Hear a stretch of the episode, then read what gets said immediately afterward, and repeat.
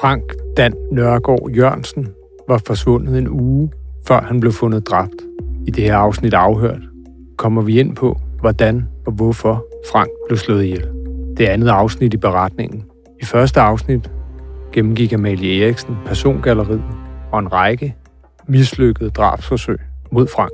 Og så beskrev hun en skjult lydoptagelse, der blev optaget dagen før drab. For at forstå baggrunden for drabet, vil jeg anbefale, at du lytter til det første afsnit, hvis du ikke allerede har gjort det. Vi får nogle tips på kriminalreaktionen fra forskellige kilder i miljøet. Og det er jo faktisk virkelig grove forbrydelser, også altså voldsforbrydelser. Hvad ser vidnerne i sagen? Hvem står bag? Hvad er motivet? Der er konflikt imellem forskellige grupperinger. Drab. Vold. Hævn. Hver uge vender vi aktuelle kriminalsager på Ekstra Bladet. Jeg hedder Kristian Kornø, og med mig i studiet har jeg Linette Krøger Jespersen og retsreporter Amalie Eriksen, som har været til stede under den forløbende retssag. Amalie, i første afsnit, der var vi nået til den eftermiddag 14. juli 2022, hvor Frank Dan Nørgaard Jørgensen han blev slået ihjel. Frank han bliver jo lokket til den øde landejendom på Skovbrynet i Nimtofte på Djursland, fordi han tror, han skal hente en seng til sin datter. Og hvad er det så, der sker? Jamen, det der sker, det er, at Frank han sætter kurs fra sit arbejde, da han får fri, og mod den her øde landejendom i Nimtofte. Og han bakker sin hvide varevogn ind mod gårdspladsen.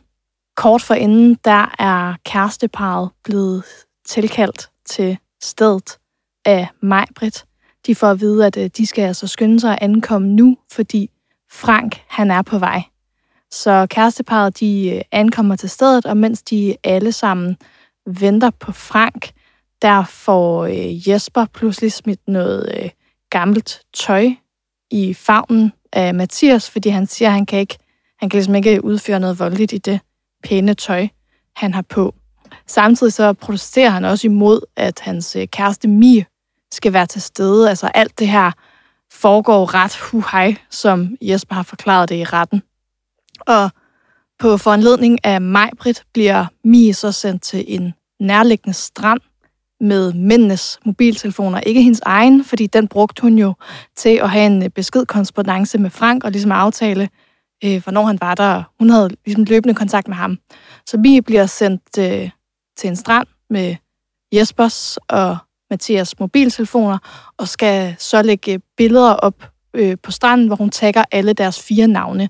De bliver enige om, at det er måske en god idé at have et alibi, hvis det går galt. Hun skal simpelthen skabe et falsk alibi for de personer, som er tilbage på adressen i Nimtofte. Ja, og under retssagen har både Maj-Brit og Mathias jo fastholdt, at de aldrig havde til hensigt at dræbe Frank, men at han skulle bare have de her klø, fordi at han gerne ville holde sig så han kunne holde sig fra Maj-Brit, noget som tilsyneladende måske ikke har været nødvendigt, på grund af den her note, jeg også har gennemgået, hvor hun skriver, at hvis han ønsker kontakt, så skal han bare ringe eller skrive. Men på den her landejendom 14. juli bliver Mie så sendt væk med mobiltelefonerne, og Frank han ankommer til stedet. Han bakker den hvide varevogn ind. Man må formode, at det er, så han nemmere kan læse den her seng ind i varevognen, og han går hen over gårdspladsen, og det han ikke ved, det er, at Jesper og Mathias står klar i en garage og kan kigge på, at han ankommer. Jesper har fået iført sig det her gamle tøj.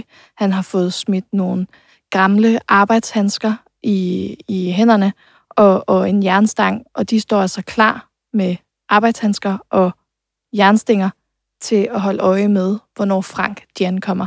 Som Jesper har forklaret i retten, så var de på det her tidspunkt ude over det punkt, hvor det skulle ligne en ulykke. Men det, som Frank han kører hen til, det er jo Maj-Brit, som han har haft seksuelt samvær med et par dage før, har været sammen med os dagen før, som man ved er gravid med hans barn.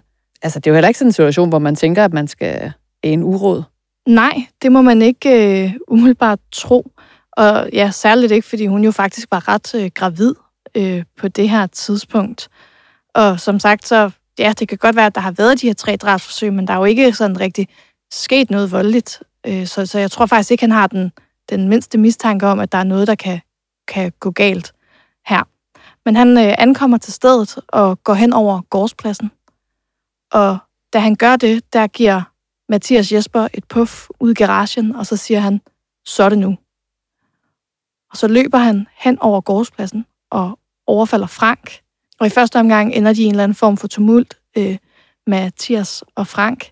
Der har jo selvfølgelig været lidt forskellige forklaringer af, hvad der præcis sker, men det her, det er altså Jespers forklaring, som jo også er den, der er blevet fundet mest troværdig i retten. Efter det her tumult, der lykkes det faktisk for Frank at flygte i første omgang, men på vejen ud, der sidder hans fod fast i havelågen, og han falder ned på jorden. Mathias følger efter, og de ender endnu en gang i tumult på jorden. På det her tidspunkt, der ved Jesper godt, at han er nødt til at tage aktiv del i det her voldelige overfald. Så han løber hen for at holde fast om Franks ben. Og her skulle Mathias altså gennemsmadre Frank med et jernrør. Og på et tidspunkt så beder Mathias Jesper om at løbe op til hans øvre krop for at holde Franks arme. Så det gør han. Og det er så her, at Frank tilsyneladende gør en del modstand, fordi han bider Jesper i fingeren på et tidspunkt, og som han selv forklarede det, så sagde han, at det blev han selv sagt lidt sur over. Så han lægger sin arm rundt om Franks hals og klemmer til. Han brugte selv formuleringen, og så klemmer jeg lidt hårdere til, end jeg bliver bedt om. Og ja, derved afgår han ved døden. Det var sådan, han selv forklarede det i retten. Altså det er ægtemanden, der banker ham med jernrøret, og det er kæresten Jesper, som tager ham i et halsgreb, som man må formode, at det han i sidste ende er død af. Ja, det er sådan, det er kommet frem i retten. Og det er jo så Jespers forklaring, fordi at ægteparret, de har jo nægtet drabsforsøg og drab. Hvad er deres udlægning af sagen? Deres udlægning er, hvad kan man sige, lidt hen ad det samme. Han bliver lukket til adressen, fordi han skal have klø. Men allerede i begyndelsen af den her tumult, der får ægtemanden slået sit jernrør ud af hånden, siger han, og derfor så påfører han ham kun knytnæveslag, altså ikke noget, der vil kunne have dødelig udgang på den måde, mener han selv. Og ifølge Maj-Brit, jamen der så hun stod inde i huset og så godt begyndelsen af et overfald, og gik så hen for at ringe efter hjælp, men hendes telefon var lige pludselig gået tør for strøm. Hun havde jo ellers lige brugt den til at kommunikere med Frank med, men den var pludselig gået død for strøm, og inden hun så fik den i opladeren og så videre, og fik den tændt, og så hun mændene køre fra, eller de her biler køre fra stedet, og så tænkte hun ikke nærmere over det. Men den forklaring har retten jo fundet ret utroværdig. Hvordan reagerer hun i retten, når det her bliver fortalt? Jamen hun reagerer faktisk nærmest ikke rigtigt på det. Hun har gennem hele retssagen holdt et sådan meget koldt ansigtsudtryk, og har ikke sådan vist de store følelser. Jeg vil sige, jeg synes, jeg har set hende udvise sådan følelser 2 gange under retssagen. Det ene var, da hendes ægtemand vidnede, at der kunne man sige, at der var tydeligvis stadig nogle følelser der på den ene eller på den anden måde. Og så synes jeg igen, jeg så hende sådan, hendes ansigtsudtryk blev mere trist, da hendes egen forsvarer skulle procedere for hendes uskyld. Der sad hun og så sådan lidt trist ud og nikkede rigtigt, da han forklarede om, hvordan hun var uskyldig. At det synes hun jo så tilsyneladende også, at hun var. Men hun har haft et koldt udtryk i ansigtet, og jeg er kommet smilende ind nogle gange. Og det er jo også den udlægning, som Jesper Jensen har af hende ude på selve gerningsstedet, er det ikke rigtigt? Jo, det er det. Fordi Maj-Brit fortæller jo selv, at hun er inde i huset og kun ser begyndelsen af overfaldet. Men ifølge Jesper, der står hun ude på gårdspladsen og skal til at tage imod Frank, da han ankommer til stedet. Og han bliver jo så overfaldet. Og alt imens, så står hun og kigger på det her voldelige overfald. Altså, hun gør ikke noget. Hun står med armene over kors og kigger iskølet på dem. Jesper fortæller, at han på et tidspunkt får øjenkontakt med hende, og hun står så bare og kigger og ser ret tilfreds ud, da det endelig lykkes dem at slå ham ihjel. Det virker jo helt forkert at sige, men hun skulle have et ret tilfreds ansigtsudtryk, fordi nu var hendes store plan jo endelig lykkedes. Det er sådan, Jesper forklarede det. Han har også forklaret, at hun faktisk på et tidspunkt var henne og rykke en bil, så man ikke kunne se livet. Så hun står med sin højgravide mave med Franks barn inde i maven, mens han bliver gennemsmadret af et jernrør og bliver kvalt til døde med et iskoldt blik i ansigtet.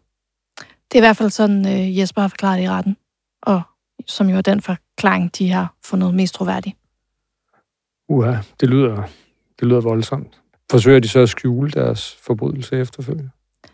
Jamen, de står jo lige pludselig med et lig på en gårdsplads, og selvom det er ude på landet, så kan der jo godt egentlig køre biler forbi ude på vejen jo.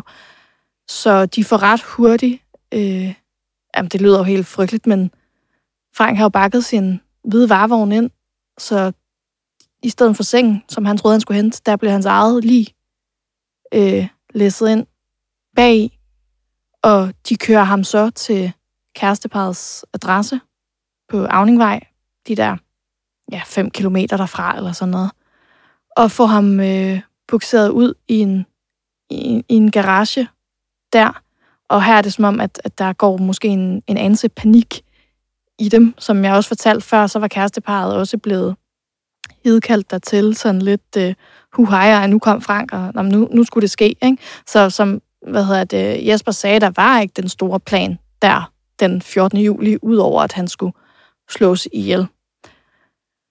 Så de går en anelse i panik og kontakter den her 38-årige mand, som jeg fortalte om i sidste afsnit, den her småkriminelle type. Det er Jesper, der gør det, han kender af omvej til den her 38-årige mand, som han faktisk tror er enten tidligere rocker eller nuværende rocker. Han har sådan, i hvert fald sådan en fornemmelse af, at han er en kriminel type, og det har han også selv forklaret i retten, at han har lavet noget i sin ungdom, men altså ikke noget i den her kaliber overhovedet før. Men nu går hele det her show i gang med, at de skal slette forbrydelsens spor. Men inden de gør det, så beslutter de sig faktisk også for, at de skal have noget aftensmad. Frank han kommer til adressen omkring kl. 16.30, og de får kørt ham hen og til kæresteparets adresse, og lige pludselig så er de jo også sultne, så de skal nå at have noget pizza, og det er altså Maj-Brit, der står for det her arrangement. Hun inviterer også nogle flere. Hun inviterer blandt andet Lange og Langes kæreste, som jo boede på kæresteparets adresse, og hestepigerne. Den ene af hestepigerne, der også er ankommet til stedet kort efter, bliver også inviteret til det her pizzaarrangement. Men for bare sådan at opsummere nogle af deres handlinger, så kontakter de den 38-årige mand og spørger, hvad de skal gøre med livet. Og han beder dem blandt andet om at købe plastik og tape, og det kan de altså lige nå, inden købmanden lukker. Så en bliver sendt afsted for at købe plastik og tape.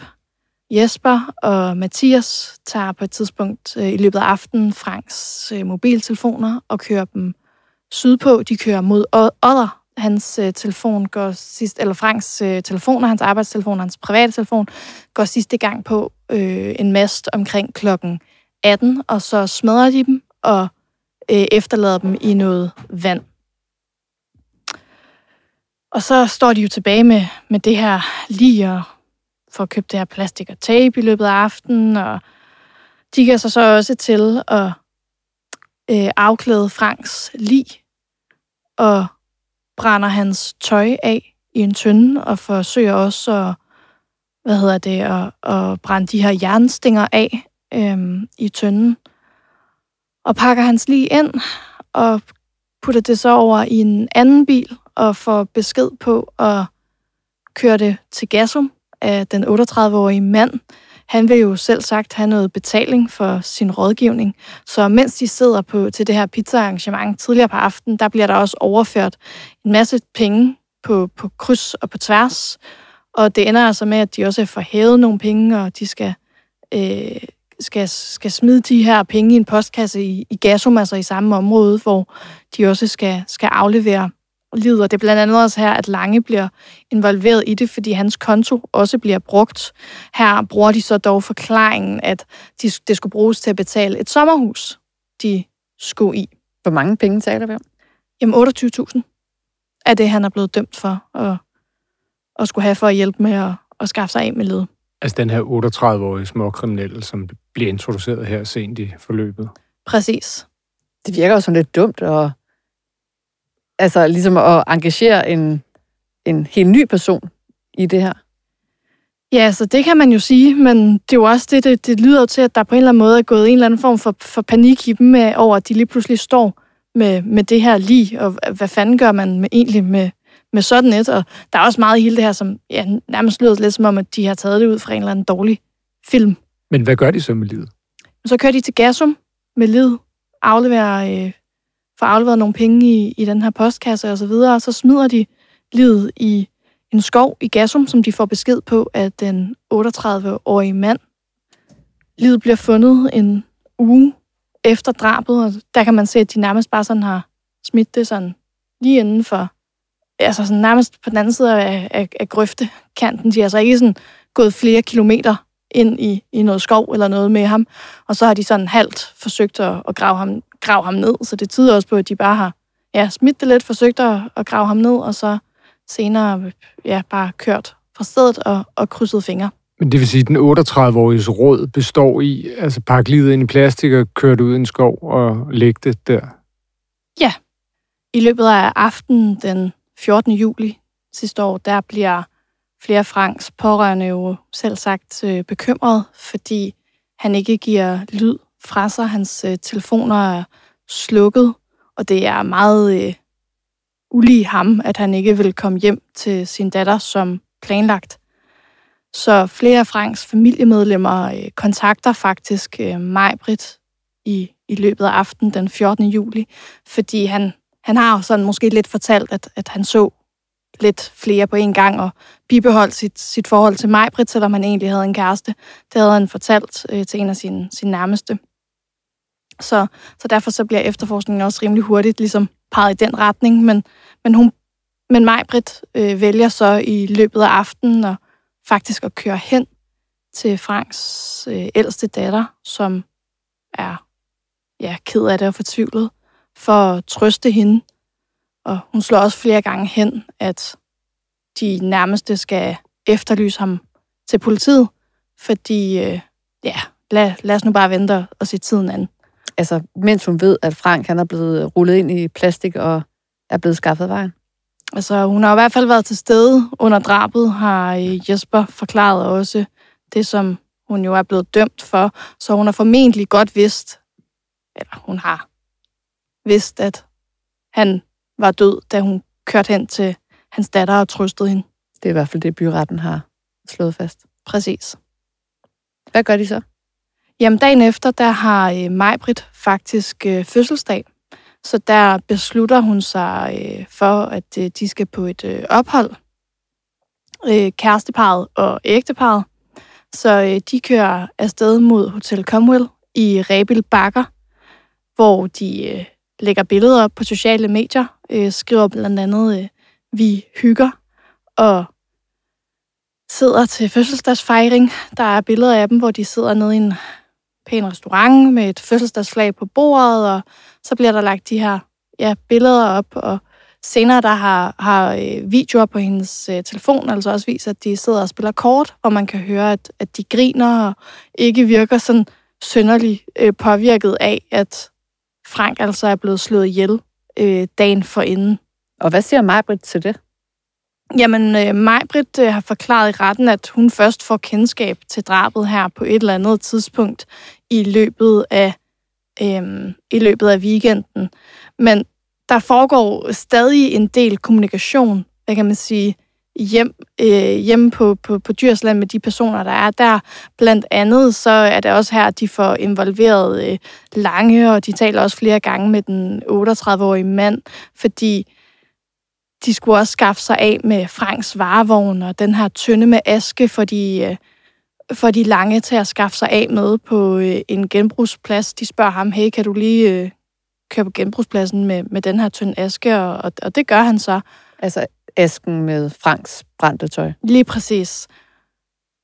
Og de får også den her bil, Franks bil, som de først kører et sted hen, den skal også flyttes igen, og Og måske var det også en god idé at få nummerpladerne af. Så der foregår en del kommunikation mellem dem frem og tilbage her.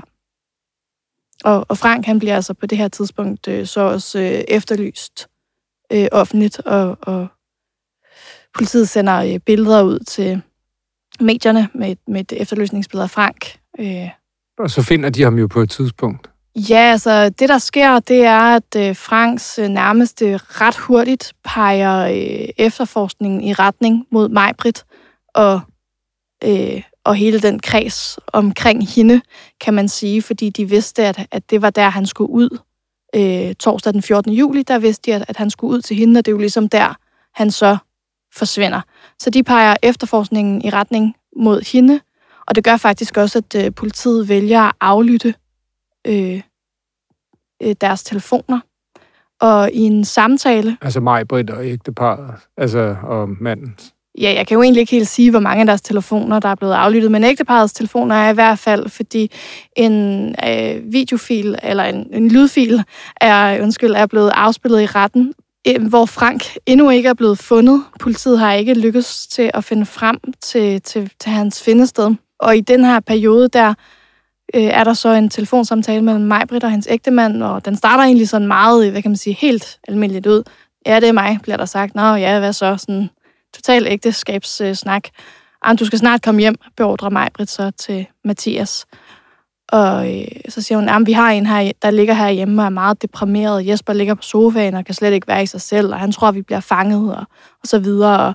Og fordi Franks efterlysningsbillede er kommet frem i medierne, og hans bil er blevet fundet afbrændt på det her tidspunkt, så er det jo også en sag, som medierne er opmærksom på, og som begynder at skrive om.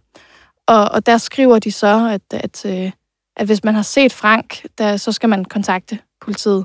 I telefonsamtalen, der siger Maj-Brit så til sin ægtemand, de tror stadig, at han er i live. Og på det her tidspunkt ligger han jo rullet ind i plastik og tape i Gassum, men er endnu ikke blevet fundet.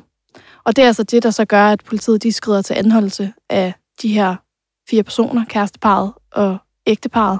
Forholdsvis kort efter, derfor Jesper tilsyneladende dårlig samvittighed, så det er faktisk ham, der ender med at udpege findestedet overfor politiet, og Frank blev så fundet en uge senere. Og så har de jo så siddet varetægtsfængslet i næsten et år, før deres sag kom for retten i Randers.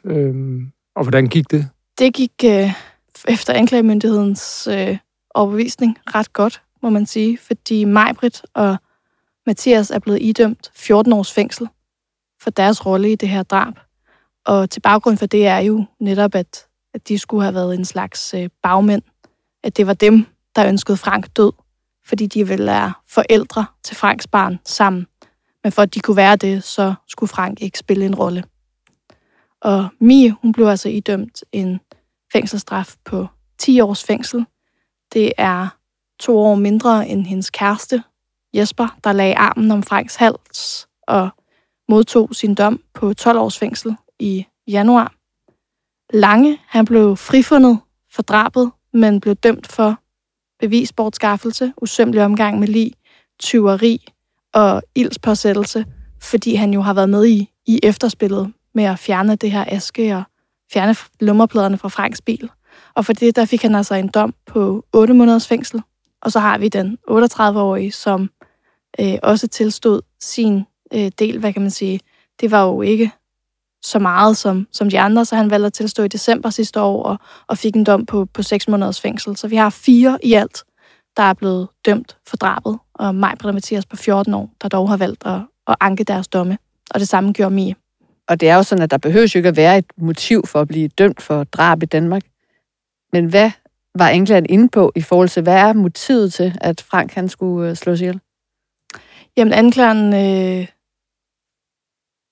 fortalte det sådan, eller...